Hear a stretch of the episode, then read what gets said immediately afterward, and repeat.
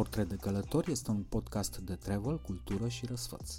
Vorbim cu vedete, specialiști și inițiați. Colecționăm tips, tricks and pics și dăm voce unor texte din portofoliul experților. Stand clear of the closing doors, please. Călătorim împreună, oriunde ne-am aflat, peste mări și țări, peste așteptări.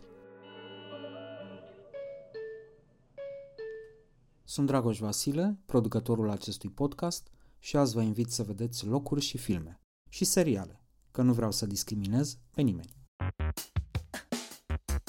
180 de filme, primul dintre ele fiind o comedie spaniolă, din nou cu vecinii de sus, proiectată după gala de deschidere a festivalului. ¿No te parece? No, no me parece, ¿sabes por qué? ¿Por qué, cariño? Porque me hubieras dicho que no, como siempre que te propongo algo. Un focus pe cinematografia iberică, înlesnit de un parteneriat cu Festivalul de Film de la San Sebastian.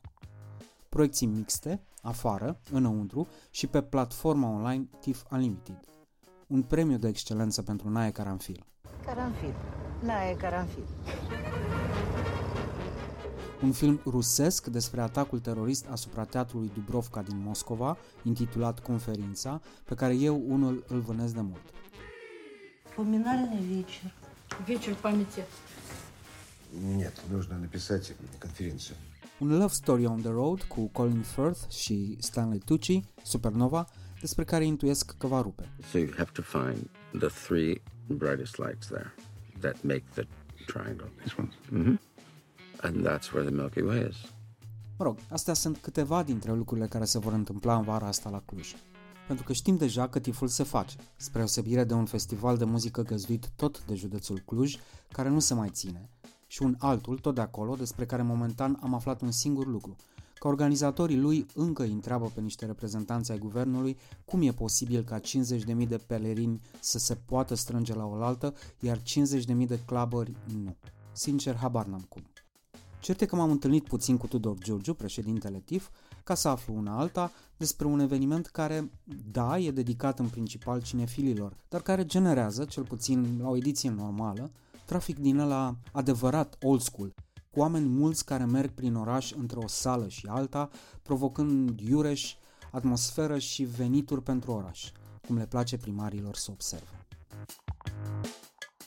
Tudor, bine ai venit la portret de călător. De fapt, bine am venit la tine în uh, grădină, căci suntem, iată, la sediul tău. Tiff Garden. Tiff Garden, da. Mi-ai promis niște păsărele, sper să se audă mai târziu. I keep telling you, this isn't a few birds. These are gulls, crows, swifts. I have never known birds of different species to flock together. The very concept is unimaginable. Suntem în siajul unui festival care nu se mai face, mă refer evident la Electric Castle, uh, în urma altor festivaluri mari de muzică care s-au amânat. Tiful de anul trecut s-a ținut, cu atât mai mult se va ține anul ăsta. Eu să te întreb ce te-a mânat în luptă și mai ales cum de ai avut acest optimism extraordinar să faci ediția de anul trecut, care a ieșit, by the way, absolut decent. Țin minte că anul trecut am tot uh, am amânat data atunci când ne-a fost clar că era imposibil, dar paradoxal, probabil, optimismul meu combinat cu o doză de, de naivitate evidentă a făcut uh, i-am ținut în loc pe colegi. Eu le tot spuneam, stați liniștiți, o să se deschidă și sălile. Și cu o lună înainte de festival ne-am dat seama că treaba e groasă și că trebuie să ne reinventăm și practic am, cum spune Oana, am, am făcut un festival care n-a semănat cu ce a fost înainte, un festival cu totul nou pentru noi, însemnând proiecții doar în spații în aer liber, plus punerea pe roate a unui întreg Și descoperirea unor locuri. descoperirea unor spații. M-am bucurat că am revăzut liceul unde făceam eu basket pe vremuri și unde mi-am adus aminte că era o curte mare și în plus a fost toată presiunea asta a faptului că trebuia să-ți iasă bine la nivelul siguranței și a protecției și a, pentru că mulți oameni era practic prima dată când ieșeau din case așa să se ducă la un eveniment și mulți erau temători și țin minte după prima sau a doua seară anul trecut satisfacția că primeam noaptea mesaje de la doctori, de la oameni simpli din Cluj, de la infecționiști care spuneau am fost la voi la film acolo sau acolo și am fost foarte impresionat și vreau să vă spun că am urmărit cu atenție și știm ce trebuie făcut și voi ați respectat toate protocoalele. A fost o, așa, o, o recompensă pentru tot efortul și cumva ne-a ieșit pentru că probabil ne-am speriat de ce ar fi putut să se întâmple dacă nu făceam lucrurile astea în aer liber și ca la carte. Și da, cred că am fost primul eveniment mare care s-a, s-a întâmplat anul trecut și cumva le-am dat încredere multor altora. Dar e mai rău când uităm de bucuriile vieții cu toată frica asta. Și amu, cu tot circul, m-a pălit. Nu, da, așa, de la distanță, parcă altfel să văd lucrurile.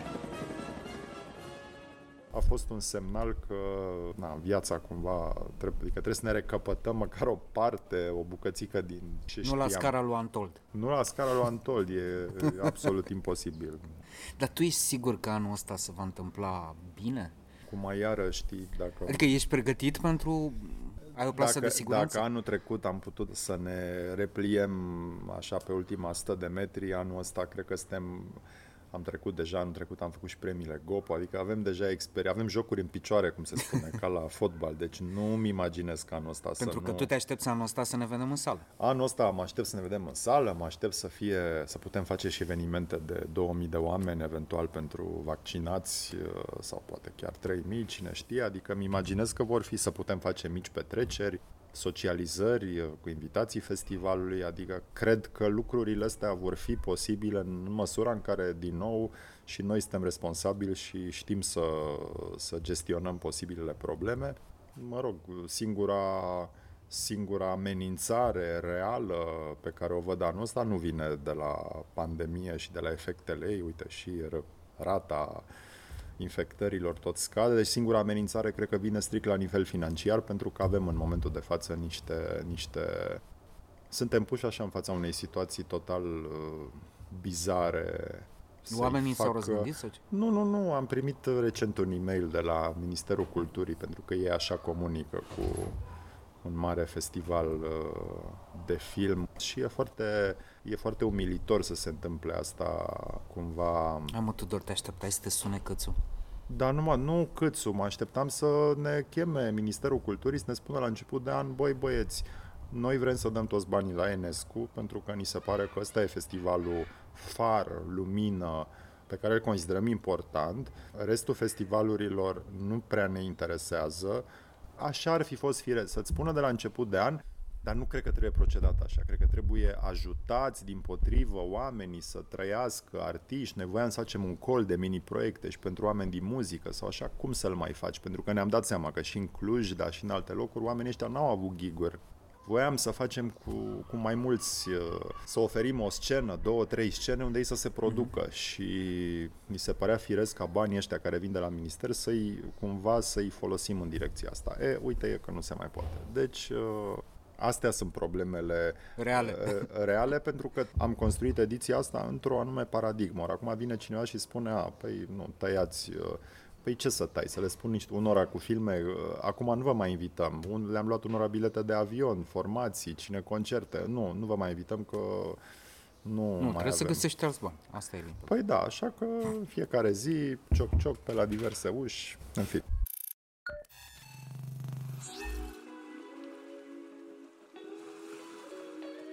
Podcastul Portret de Călător este prezentat de OTP Bank. Mai calculat, mai relaxat împreună cu Vodafone România. Together we can. Ce a rămas sigur la tiful ăsta pentru oamenii care încă nu știu?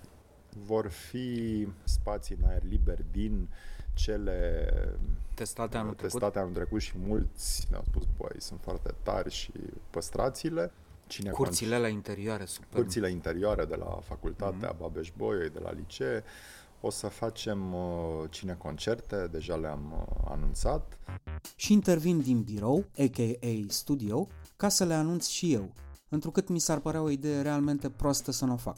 Așadar, sâmbătă 24 iulie la Castelul Bonțina, începând cu ora 21.45, Asian Dub Foundation execută soundtrack-ul din Lion, Ura, capodopera lui Mathieu Kassovitz, cu care a obținut trofeul pentru cel mai bun regizor la Cannes în 1995. Pentru că, nu așa, de ce nu? Apoi, luni 26 iulie, la Casa de Cultură a Studenților, începând cu ora 19, trioul francez Fragments interpretează muzica din Fargo, filmul cultisim al fraților Coen. Urmează Edison Studio, marți pe 27, care va acompania live proiecția filmului Inferno, Infernul, primul lungmetraj italian din istorie datat 1911. În fine, joi pe 29, respectiv vineri pe 30 iulie, se cântă două coloane sonore compuse special pentru același film mut. Malombra, o melodramă gotică de colecție în regia lui Carmine Galone. Prima versiune îi aparține lui Julie Rue, nu intru în detalii, destul să vă spun că a semnat vreo 40 de soundtrack-uri la viața ei profesională în Franța. Iar cea de-a doua e compoziția compatriotei noastre Simona Strungaru, Doamne ajută la toți compozitorii. Se întâmplă la TIF, ediția cu numărul 20. Perioada fiind? 23 iulie 1 august. E un concurs de scenarii de film horror uh, fantastic, filme de gen, comedie neagră pe care îl tot promovăm și unde sperăm să primim proiecte pentru că vrem să încurajăm ca România să se facă tipul ăsta de filme și oamenii să aibă curaj să facă, să experimenteze în zona asta. Vrem să facem o conferință mare la, pe educație, pentru că ni se pare că, din nou, prea puțină lume e copiii, cel puțin tinerii, nu sunt educați să vadă filme și, de fapt, mm-hmm. doar filme, să interpreteze corect ceea ce citesc și ceea ce văd la televizor și am spus că e cazul să punem mână de la mână toți cei care activăm în zona asta de festivaluri să încercăm să propunem Ministerului Educației un mod de a colabora, să aducem filmul, media în, în programa școlară. Vrem să aducem niște nume relevante și mari din... Urma să te întreb. Suntem în discuții cu Oliver Stone să vedem dacă acceptă invitația noastră Uh, two days ago, we had Joseph Gordon-Levitt on the show. Yes. And he said that one of the uh, one of the things that you two did together is that you smoked some weed and you watched movies together. Legally, I have to ask you, are you high right now? Uh, I've enjoyed my life. And, uh... Cu actorii, că mai discutăm din Spania, avem un focus mare pe cinemaul spaniol și sigur că am tot scris unor oameni pe care unii cu unii am lucrat, cu pe alții am cunoscut și să vedem, na, inclusiv de la Almodovar în jos, dar să vedem. E încă, e încă foarte greu de, pentru mulți străini, în special pentru cei de dincolo de ocean, ideea asta de a călători în Europa, e, oamenii privesc încă cu... Nu se, nu se aruncă în primul avion. Când am fost acum două săptămâni, am fost într-un spațiu nou făcut, deci băieții de la Electric Castle, se cheamă Easy Garden, lângă Hotel Belvedere, unde era fabulos să vezi că erau aproape 2000 de oameni. Am găsit un film documentar foarte mișto despre AHA, altul despre Tina Turner și încercăm să facem acolo un tip de programming care să se potrivească cu locul. Deci cred că frenezia asta și sentimentul ăla că în Cluj filmul se mănâncă pe pâine în perioada asta festivalului, asta cumva e bine. În rest, da, la țară am cam vom, vom relua frumos, locurile, mă, da, la Vlaha, la da. sculptorul Erne Barta, la Bonțida, asta continuăm. Dar cumva planul, provocarea pe anul ăsta ar fi să iradiem spre alte locuri din Ardeal, din Transilvania. În țara noastră se taie în fiecare oră din moștenirea copiilor noștri, iar pădurea nu are gură să strige. Sau poate are. Are, dacă folosim tehnologia și rețeaua pentru binele ei. Cu un card SIM și monitorizare acustică, cu inteligență artificială și analiza pericolului în timp real, dăm voce pădurii în lupta împotriva defrișărilor ilegale. Dacă o putem asculta, o putem proteja pentru copiii noștri. Descoperă soluția unică în România pe vodafone.ro slash prima pădure smart. Together we can. Vodafone.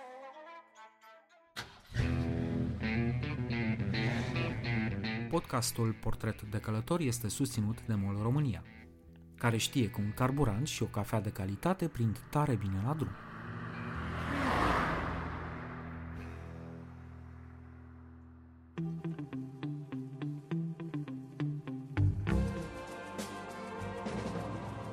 On Location e pastila de travel și cinema care îți spune unde s-a filmat ca să știi unde să călătorești. De la un cinefil pentru entuziaști. In fact, would you like to join us? Sure. Pentru că viața nu bate filmul, dar, ca să-l parafrazez pe regele Hagi, merită călătorită. Well, congratulations. That's fantastic. Right. Cheers. Thanks. Hello, I'm Agav. I'm the Gaelic tutor here on the set of Outlander. Today's word is Castle Leoch, is the ancestral castle of the Mackenzie clan. Say it with me. Castle Leoch. Castle Leoch! Fabulous, fantastic. Castle Leoch. Castle Leoch, așadar. Îl știți din Outlander. Sezonul 1, 2, 3, 4 sau 5, estimez. Dar dacă vi se pare că exagerez, simplific imediat. Winterfell's such an amazing place. It's a huge castle, so many people living there, so many people part of it, and uh, and so many people that that make it function. E vorba despre Winterfell din Game of Thrones, așadar. Winterfellul din sezonul 1, mai exact, deși unii dintre noi îl preferă într-o versiune chiar mai veche de atât, mai comică și mai absurdă. Mai exact, Hello? Hello? Who is it? It is King Arthur, and these are my knights of the Round Table. Whose castle is this? This is the castle of my master, Guy de Go and tell your master that we have been charged by God with a sacred quest. If he will give us food and shelter for the night, he can join us in our quest for the Holy Grail. Well, I'll ask him, but I don't think he'll be very keen. Uh, he's already got one, you see? What? He says they've already got one. Are you sure he's got one? Oh, yes, it's very nice, sir. I told him we already got one. N-aș vrea să menționez faptul că imaginile de mai devreme, pe care nu le puteți vedea întrucât, surpriză, ascultați un podcast audio, s-au filmat în anul în care m-am născut eu. Dar da, recunosc, cam așa stau lucrurile cu Monty Python and the Holy Grail. Vestea bună e că e vorba despre unul dintre cele mai bine conservate castele din Scoția, care se poate vizita în grup, inclusiv în 2021. E în mod tradițional în varii tururi organizate, inclusiv de aici, din România. Și este o oprire obligatorie dacă te axezi old school pe vizitat castele în Scoția. Motivul 1. Poarta cu o înălțime de 100 de picioare, aproximativ 30 de metri. Motivul 2. Sala mare cu o lungime de 20 de metri, o lățime de 8 și o înălțime de 12 metri, care nu era dotată cu șemineu, iar focul se făcea cândva chiar în mijlocul ei, pe podea, ceea ce mi se pare oricând o mare provocare de inginerie a plafonului. Destul să spun că e vorba despre castelul Dune, construit în secolul XIII, apoi grav avariat în timpul războaielor de independență ale Scoției, fiind ulterior reconstruit de Robert Stuart, duce de Albany, fiul regelui Robert al II-lea al Scoției. În 1425, castelul a trecut în posesia coroanei, fiind folosit ca reședință de vară și domeniu de vânătoare. Recomand călduros. Nu că ar conta prea mult că s-au tras aici inclusiv niște scene din Ivanhoe, varianta aia veche, din 1952, cu Robert Taylor și Elizabeth Taylor. Adevărul e că nu știu exact cât contează, întrucât am văzut filmul prin 1986, cam așa, și nu mai țin minte nimic. Se spune că drumul e mai important decât destinația. Alege Honda CRV Hybrid, silențios, economic și confortabil, cu motor electric de 184 de cai putere. Acum te poți bucura de fiecare kilometru folosind trei moduri de condus automate, electric, hybrid și engine. Honda CRV Hybrid. Simte bucuria fiecărui drum.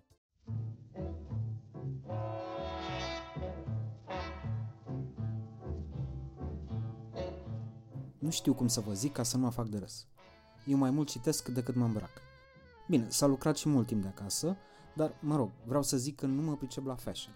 Deși am văzut și eu, ca tot omul, Zoolander, uh, Bruno, The Devil's Wears Prada, Coco Before Chanel, pretaporteul maestrului Robert Altman și mai ales, mai ales Phantom Thread în regia domnului Paul Thomas Anderson. You can sew almost anything into the canvas of a coat.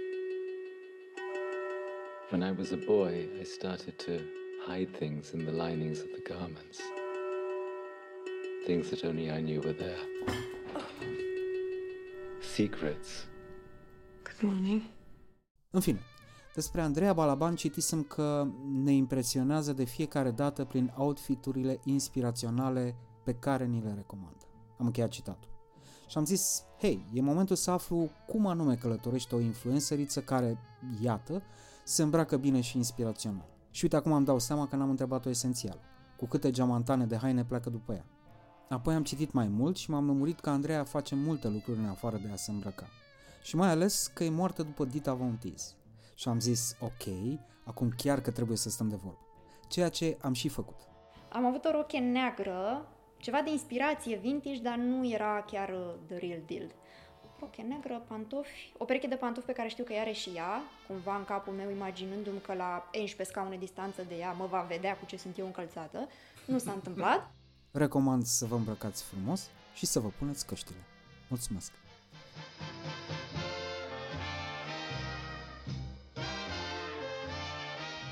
Andreea, bine ai venit la Portret de Călător.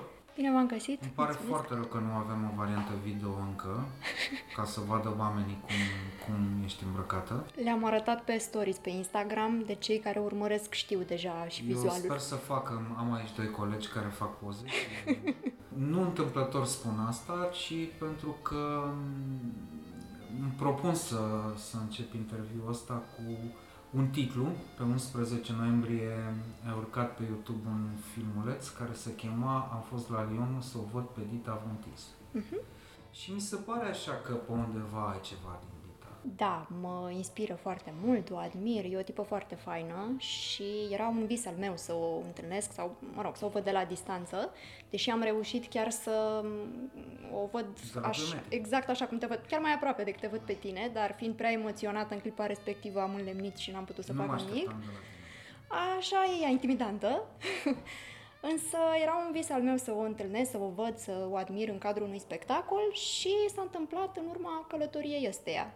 De fapt, călătoria s-a produs ca urmare a invitației la spectacolul respectiv. Unde a fost? În ce sală? A avut uh, în două săli în, în 2018, de-aia te întreb. A fost la opera din Lyon, nu mai rețin exact care a fost sala, dar cred că cea mai mare e sala principală într-un teatru superb. Am văzut cadrele, ai putut să filmezi, uh, cred, puțin înainte Exact. și puțin la sfârșit Exact. și arăta absolut super. Da, n-am avut voie în timpul spectacolului să înregistrez mai nimic. Mi-aș fi dorit, era ceva memorabil, dar n-am reușit să captez mai nimic pentru că nu aveam voie. for the entire cast of the arts of the team.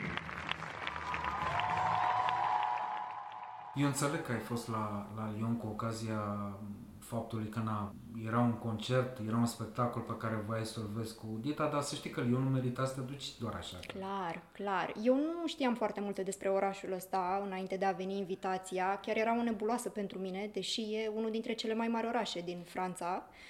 Dar uh, l-am descoperit în cele trei zile cât am stat acolo și mi-a plăcut mai mult decât Parisul chiar, pentru că Multă nu lume e... spune asta.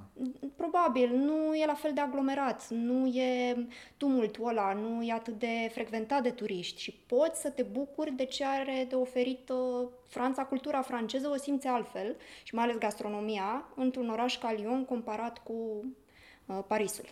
Apropo de Lyonul ăsta care e diferit de Paris, sunt foarte curios și asta nu mi-am dat seama din, din ce am văzut la tine. Cum merg femeile pe stradă în Lyon? Sunt mai elegante decât pariziențele? Nu. Nu. Din ce am văzut eu până acum, uh, franțuzoicele în general nu mi se par femei elegante, cel puțin cele moderne. Nu știu cum era pe vremuri când a apărut uh, ideea asta vis-a-vis de eleganța franțuzoicelor, dar astăzi m, româncele mi se par mult mai elegante decât franțuzoicele. Nu mi s-au părut nici deosebit de frumoase, nici deosebit de elegante. Femei ok, dar nimic remarcabil, ceva m, ce aș reține chiar și astăzi să-ți povestesc. În schimb, ai reținut uh, arhitectură și clădiri. Da, da, mi s-a părut ceva deosebit. În primul rând că orașul ăsta e o contradicție, e o parte modernă în pas cu trendurile și uh, știința, cu tehnologia și apoi face așa o tranziție ca și când ai trece printr-un tunel al timpului și ajungi în orașul vechi, exact așa se numește, Vieux Și în zona aia e ceva te întorci practic în 1400-1500, chiar de atunci datează cele mai vechi uh, așezări. Sunt niște căsuțe foarte frumoase, străduțele pietruite, niște tuneluri speciale care erau folosite în uh, vremea în care a evoluat orașul ca uh, sediu al producătorilor de mătase pentru că ei sunt uh, recunoscuți pentru industria textilieră și mai ales pentru mătăsurile deosebite pe care le produceau în vremea respectivă. Uh, există aceste tuneluri prin care mătăsarii își transportau marfa și le datează încă de atunci. Am trecut prin ele, dar sunt destul de greu de găsit, pentru că sunt uh, ușor acoperite și nu sunt semnalizate cu ceva anume. Ba chiar în momentul în care le traversezi, treci prin niște curți ale oamenilor și e permis accesul atâta timp cât e făcut într-o manieră civilizată, dar uh, nu sunt ușor de găsit. Trebuie să te plimbi și, de fapt, ăsta mi s-ar părea cel mai important lucru în Lyon, să-ți aloci suficient timp la pas. Adică nu aș recomanda uh, vizitarea orașului cu autobuzul sau, nu știu, cu Uber, mașină, ci mai degrabă luat la pas. Descoperi tot felul de lucruri deosebite. Eu mă întreb cum faci tot treaba asta purtând tot am făcut-o. Chiar și atunci când am fost, eram pe tocuri cocoțată și eu și prietena alături de care am fost și într-adevăr am ajuns acasă frânte de oboseală, cu Câți picioarele pași praf. faci pe zi? N-am numărat la momentul respectiv, dar am Trebuie măcar am 15.000. plimbat, cred că au fost mai mult. Și chiar am urcat până foarte sus în uh, vechiul Lyon, am urcat foarte sus undeva de unde uh, era o basilică foarte frumoasă, Basilica Notre-Dame, unde aveam și o priveliște superbă asupra orașului și puteam ajunge acolo cu funicularul sau puteam urca scările. Și bineînțeles, am urcat scările și tot așa pe tocuri. Ne-am ales cu o febră musculară, dureri de picioare, toate cele, dar uh, a meritat în final. Acum, așteptăm iarăși autobuzul, nu știu dacă v-ați dat seama, dar suntem în uh, stația de autobuz.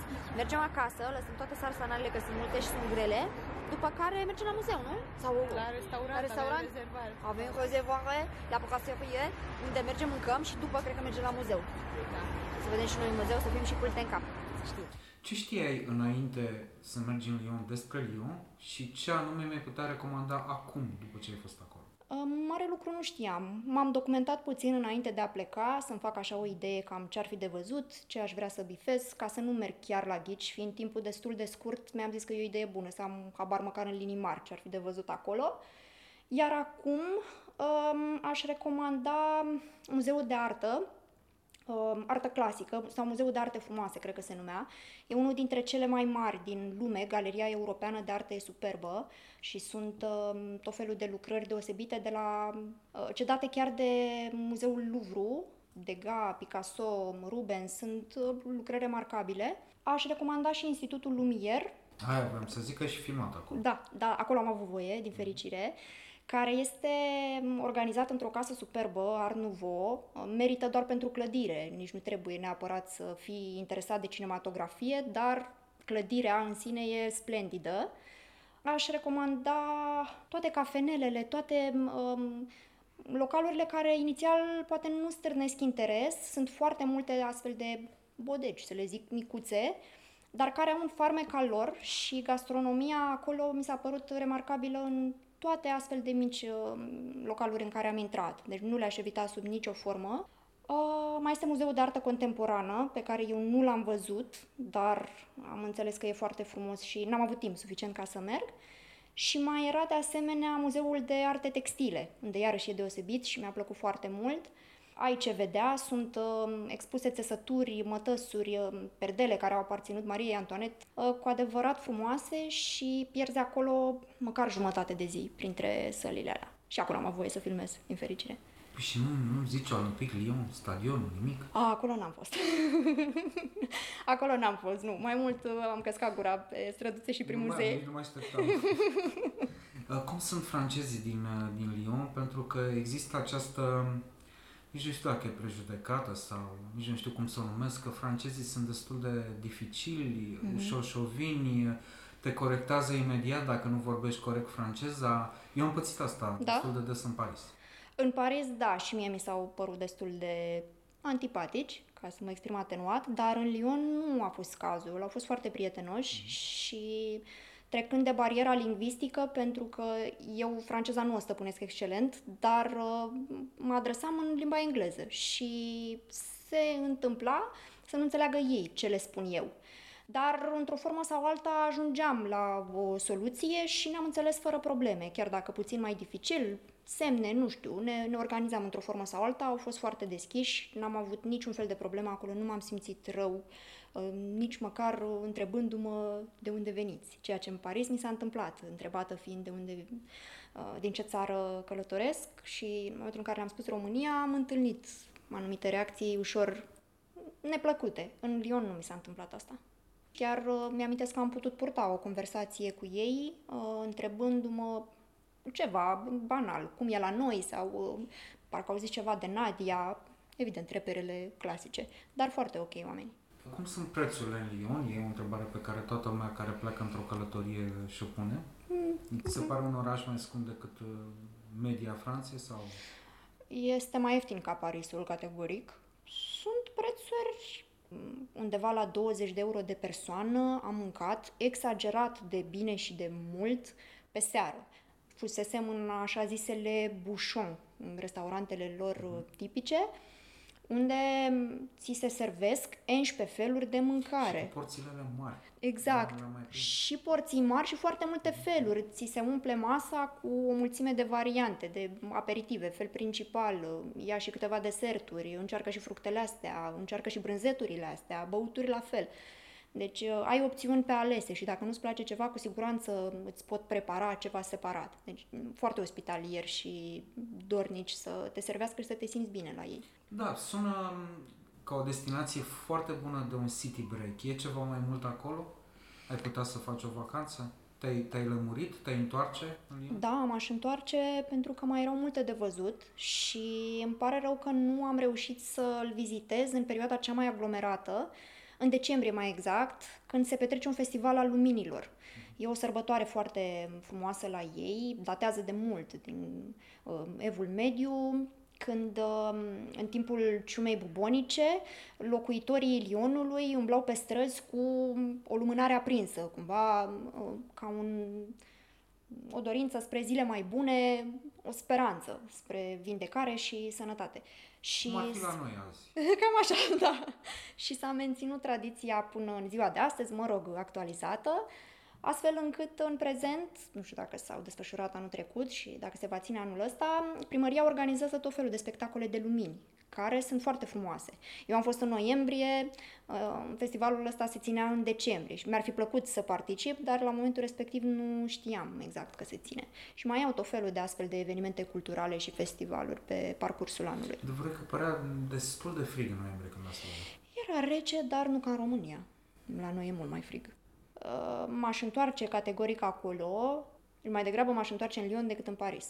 Cu ce anume te-ai întors de acolo acasă? De regulă, atunci când călătoresc, îmi place să mă întorc acasă cu un obiect puțin atipic. Avem și semnele de carte, și magneții, toate cele pe ale le iau din aeroport, am luat și ciocolată de acolo, dar uh, mie îmi place să merg în târgurile de vechituri sau la magazinele de antichități, pentru că îmi plac obiectele care au o poveste și încerc să iau ceva care să reprezinte locul și din punct de vedere geografic, dar să fie și ceva cu încărcătură istorică. Ce găsești?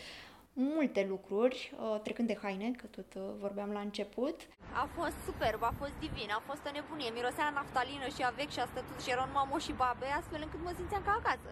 Adică maxim, maxim, maxim mi-a plăcut. Nu erau deschise chiar toate tarabele sau, mă rog, incintele. Uh, din câte am înțeles, mâine, duminică, ar fi 600 de expozanți. Noi astăzi, nu știu, să fost câțiva zeci. Dar oricum am avut succes, am luat niște lucruri tare, tare frumoase. Am avut și un negociator de mare excepție care a participat intens acolo, a vorbit cu ei. Eu, bineînțeles că n-am înțeles nimic, stăteam, plecam la distanță și abia apoi, după ce negocia ea, comunica prețul. Și am luat uh, vreo trei rochii, cred, am luat vreo trei rochii foarte frumoase, una e din anii 30, altele sunt 40, superbe, vi le arăt, bineînțeles.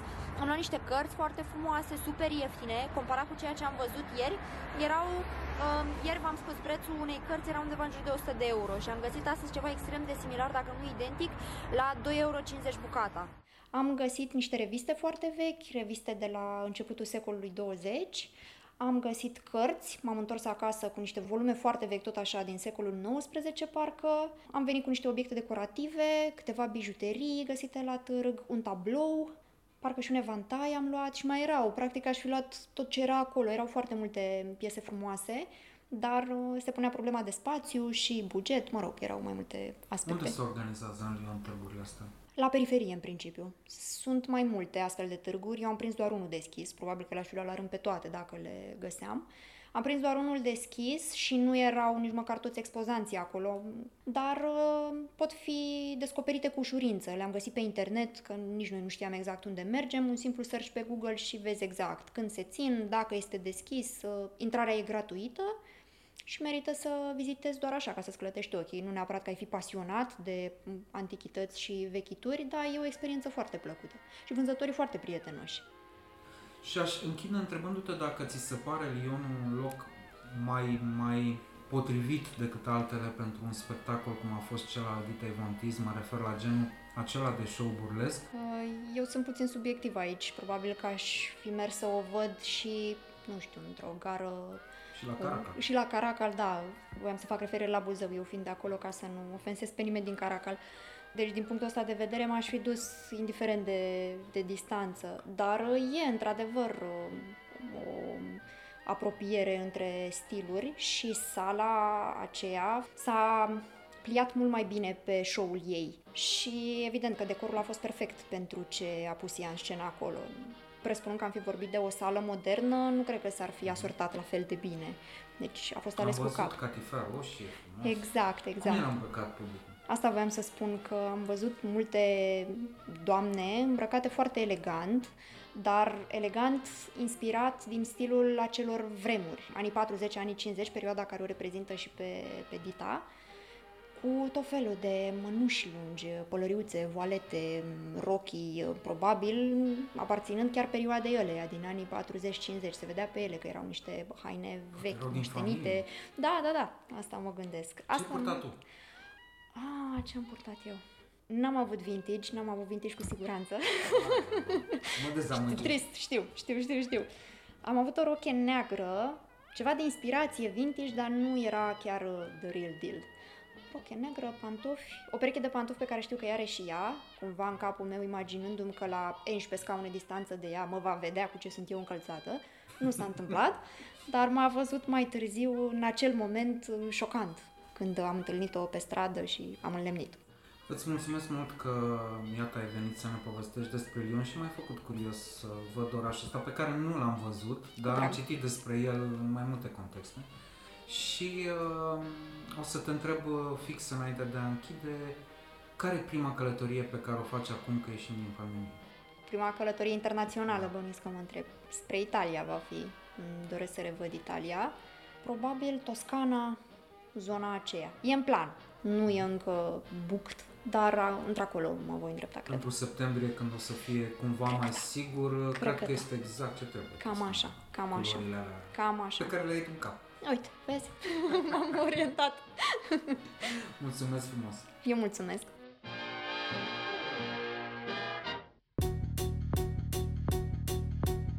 Podcastul Portret de Călător este realizat cu sprijinul partenerilor OTP Bank și Vodafone România. Pentru că pozele ies cel mai bine atunci când prietenii călătoresc împreună.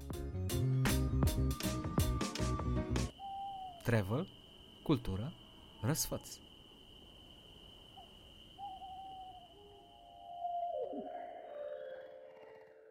Păduri virgine, păduri seculare, măcar păduri să avem. Cam așa sună descrescător ce se întâmplă cu suprafețele împădurite la nivel global. România pierde în fiecare oră peste 3 hectare de pădure, deși este încă printre puținele țări europene care se mai pot mândri cu păduri adevărate. Defrișări masive, foarte multe ilegale, sunt principala problemă. După Peru, Brazilia, Sumatra și Camerun, apare în România primul proiect care încearcă să stopeze din fașă tăierile ilegale de copaci. Pădurea inteligentă din Covasna. Stăm de vorbă cu Cătălin Buliga, Chief Technology Officer, despre Smart Forest și ce poate însemna ea pentru noi toți. Bine ați venit uh, la Portret de Călător. Bine v-am găsit. Și o să încep să vă întreb la ce ne gândim când spunem pădure inteligentă? Despre ce fel de inteligență e vorba mai exact? Când spunem pădure inteligentă, ne gândim uh, practic la prima pădure din România conectată la internet. Și fiind conectată la internet, e capabilă să semnaleze pădurarilor și tuturor celor însărcinați să asigure securitatea pădurii respective, orice exploatare forestieră. Uh, o exploatare forestieră care poate fi legal autorizată, neautorizată, sarcina noastră sau ceea ce ne-am propus noi este să semnalăm, să dăm o alarmă proactivă, astfel încât uh, cei în măsură să poată discerne dacă acțiunea respectivă pe care soluția noastră o detectează este una normală, programată, legală sau este una care necesită o verificare sau o intervenție. Înțeleg că în patru luni de la testare, pădurea a trimis peste 200 de alerte. Cum funcționează mai exact sistemul? Sistemul se bazează pe niște dispozitive instalate în anumiți arbori, de regulă în arborii cei mai înalți. Un asemenea dispozitiv poate acoperi o suprafață de până la 3 km pătrați și este practic să-i spunem așa, un telefon mobil mai avansat, care la bază are un SIM în el și este conectat la rețeaua Vodafone, dotat cu un microfon foarte performant. Și acel microfon e capabil să detecteze sunetele din pădure, să le compare cu ajutorul unei mecanism de inteligență artificială aflat undeva în cloud, să le compare cu sunete din bază de date și practic să detecteze în timp real un sunet de tip drujbă, de exemplu spuneam și mai devreme, nu este neapărat vorba de un sunet legal sau ilegal. Sistemul și-a propus să detecteze toate sunetele care sunt sau pot fi asociate cu un pericol, cu o exploatare mhm. forestieră, concret vorbim de un sunet de drujbă, și în momentul în care îl detectează acest sunet, emite o alarmă către un centru de monitorizare, către aplicația mobilă instalată pe telefonul pădurarului, către orice autoritate, centru care ar trebui să primească această alertă, urmând ca apoi uh, persoanele autorizate să discearnă uh-huh. dacă acea drujbă trebuia să fie acolo sau nu. Sau nu trebuie. Este primul sistem care previne defrișarea în faza în care copacul nu a fost uh, încă tăiat. Prevenția făcută prin astfel de dispozitive poate merge mai departe, cel puțin în principiu, de exemplu protejarea păsărilor sau a animalelor uh, rare? Cu siguranță, cu siguranță. Toată ideea acestei, acestui proiect a fost, uh, practic, uh, din punct de vedere tehnologic, o detecție și o comparație în timp real a diverselor sunete, așa cum le percepem și noi, ca oameni. Dacă putem detecta astăzi o drujbă, cu siguranță putem detecta un sunet uh, produs de un pelican. Ne-am gândit uh, de multe ori uh, mecanismul în sine de detecția anumitor sunete, în ce alte arii ar putea fi folosite, la delta Dunării sau la protejarea faunei sau Până la urmă, tot sistemul se bazează pe o recunoaștere a unor sunete. Sunete pe care noi, oamenii, atunci când le auzim, le recunoaștem. Da. Așa că am dotat o, am, am lăsat un sistem electronic să, să facă acest lucru și să, să spună, hei, asta e o drujbă, hei, asta e un pelican. Hei. Am început cu drujbele pentru că acolo am crezut noi că putem ajuta și e mai urgent. Ar putea, de pildă, detecta, mă gândesc, sunetele de armă de vânătoare într-o perioadă în care vânătoarea nu e legală într-o zonă sau într-o limită de timp. În momentul în care ai un dispozitiv care ascultă permanent și la un moment dat recunoaște acel semnal audio ca fiind uh, amprenta sau, uh, cum să spun, identitatea unei drujbe, unei arme de foc, uh, unei anumite păsări, prin această comparație și identificare se emite o alarmă. Deci, da, cu siguranță. De ce ați ales tocmai această pădure? Am ales această pădure din județul Covasna pentru că în area respectivă, în, în speță pe domeniul de la Zavala, există un, un foarte mare interes uh, pentru acolo local, pentru protejarea naturii și în speță pentru protejarea pădurilor. Deci uh, felul în care este protejată acolo, pe acel domeniu, și fauna, și pădurea, și tot mediul înconjurător și pasiunea oamenilor respectiv de a proteja mediul au reprezentat pentru noi un partener perfect în a în a face acest prim proiect de protejare a pădurilor. În momentul când um, îți alegi parteneri care sunt la fel de dornici de a face ceva pentru a proteja pădurile, lucrurile merg mult mai repede și se întâmplă mai natural. Și ce urmează în acest moment, în acea pădure și, nu știu, în alte păduri din, din România sau din zonă? Noi ne-am bucurat foarte mult uh, să vedem uh, reacția publicului, reacția cetățenilor din România, reacția altor proprietari de păduri. Nu ne-am așteptat, uh, să, spun, să fiu sincer, la o reacție atât de, atât de pozitivă, atât din partea autorităților, cât și din partea altor deținători de păduri sau proprietari de păduri. Avem în momentul de față mai multe cereri la care lucrăm, unele mai mici, altele mai mari, pentru că foarte mulți uh, proprietari de păduri, fie ei privați sau, uh, sau de stat, uh, căutau astfel de soluții proactive, pentru că până la urmă, până astăzi s-au făcut foarte multe eforturi și din partea autorităților și altor organisme de a detecta exploatările ilegale de masă forestieră. Însă toate aceste eforturi au fost orientate, ca să spun așa, de la mai mult către urmărirea transporturilor, adică după ce rău a fost făcut, de la ieșirea din pădure, ca să spun așa. Noi am căutat foarte mult o soluție care să, să ne dea o alarmă și să ne ajute să intervenim înainte ca acei copaci să fie tăiați. Că după, da. După, mă rog, a încercat și România te iubesc, dar ați văzut cu ce... Orice am face după e târziu, cum rău a da. fost făcut, da.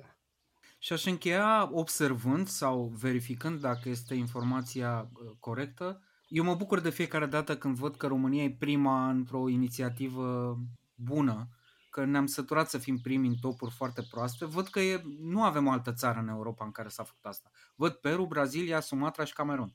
Așa este, așa este. Să știți că proiectul nostru sau ideea cu care am venit noi a fost uh, preluată deja și în alte țări europene. Vă dau un singur exemplu. Asta urma să vă întreb. Colegii noștri din Portugalia, la Vodafone Portugalia, ne spuneau să știi că în Portugalia problema cu care ne confruntăm în ceea ce privește pădurile și e serioasă nu e legată de defrișările sau de tăierile ilegale.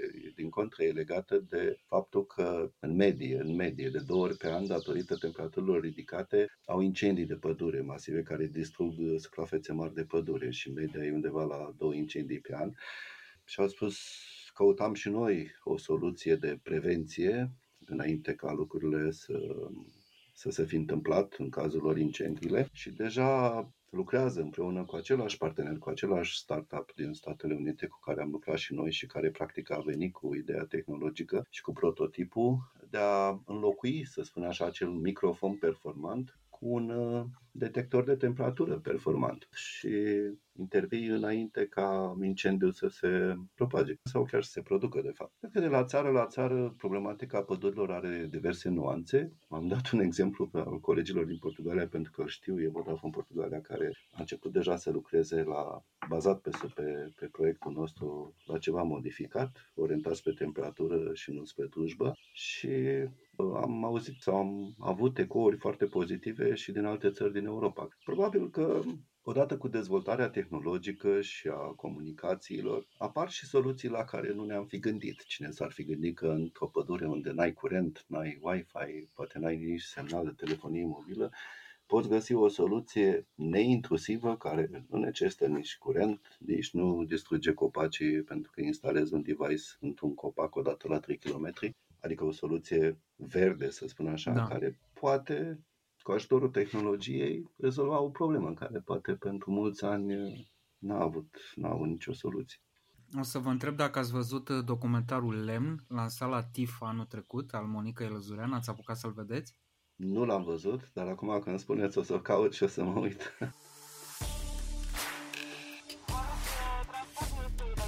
Domne, Thailand din Parc Național ilegal.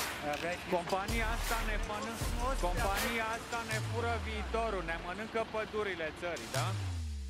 Vă dați seama cam despre ce este vorba, da, despre da, defrișări. Da, și na, eu vă urez succes, mie îmi place foarte mult treaba asta și cred că este un pretext să vizităm pădurea asta din, din Covazna. Prima pădure inteligentă să facem și un pic de turism în ea. Sigur, sigur, mare plăcere. Mulțumesc, o zi bună, mulțumesc mult de tot. Și eu vă mulțumesc de invitație. O zi bună și dumneavoastră.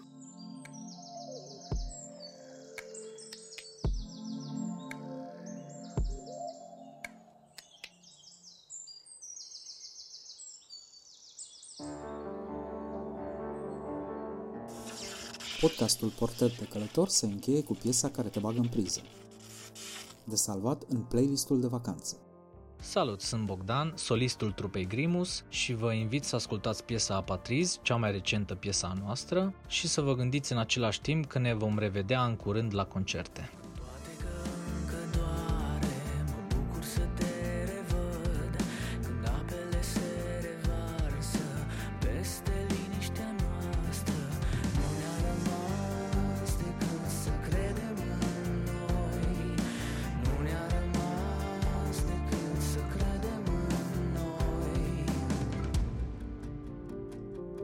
Speak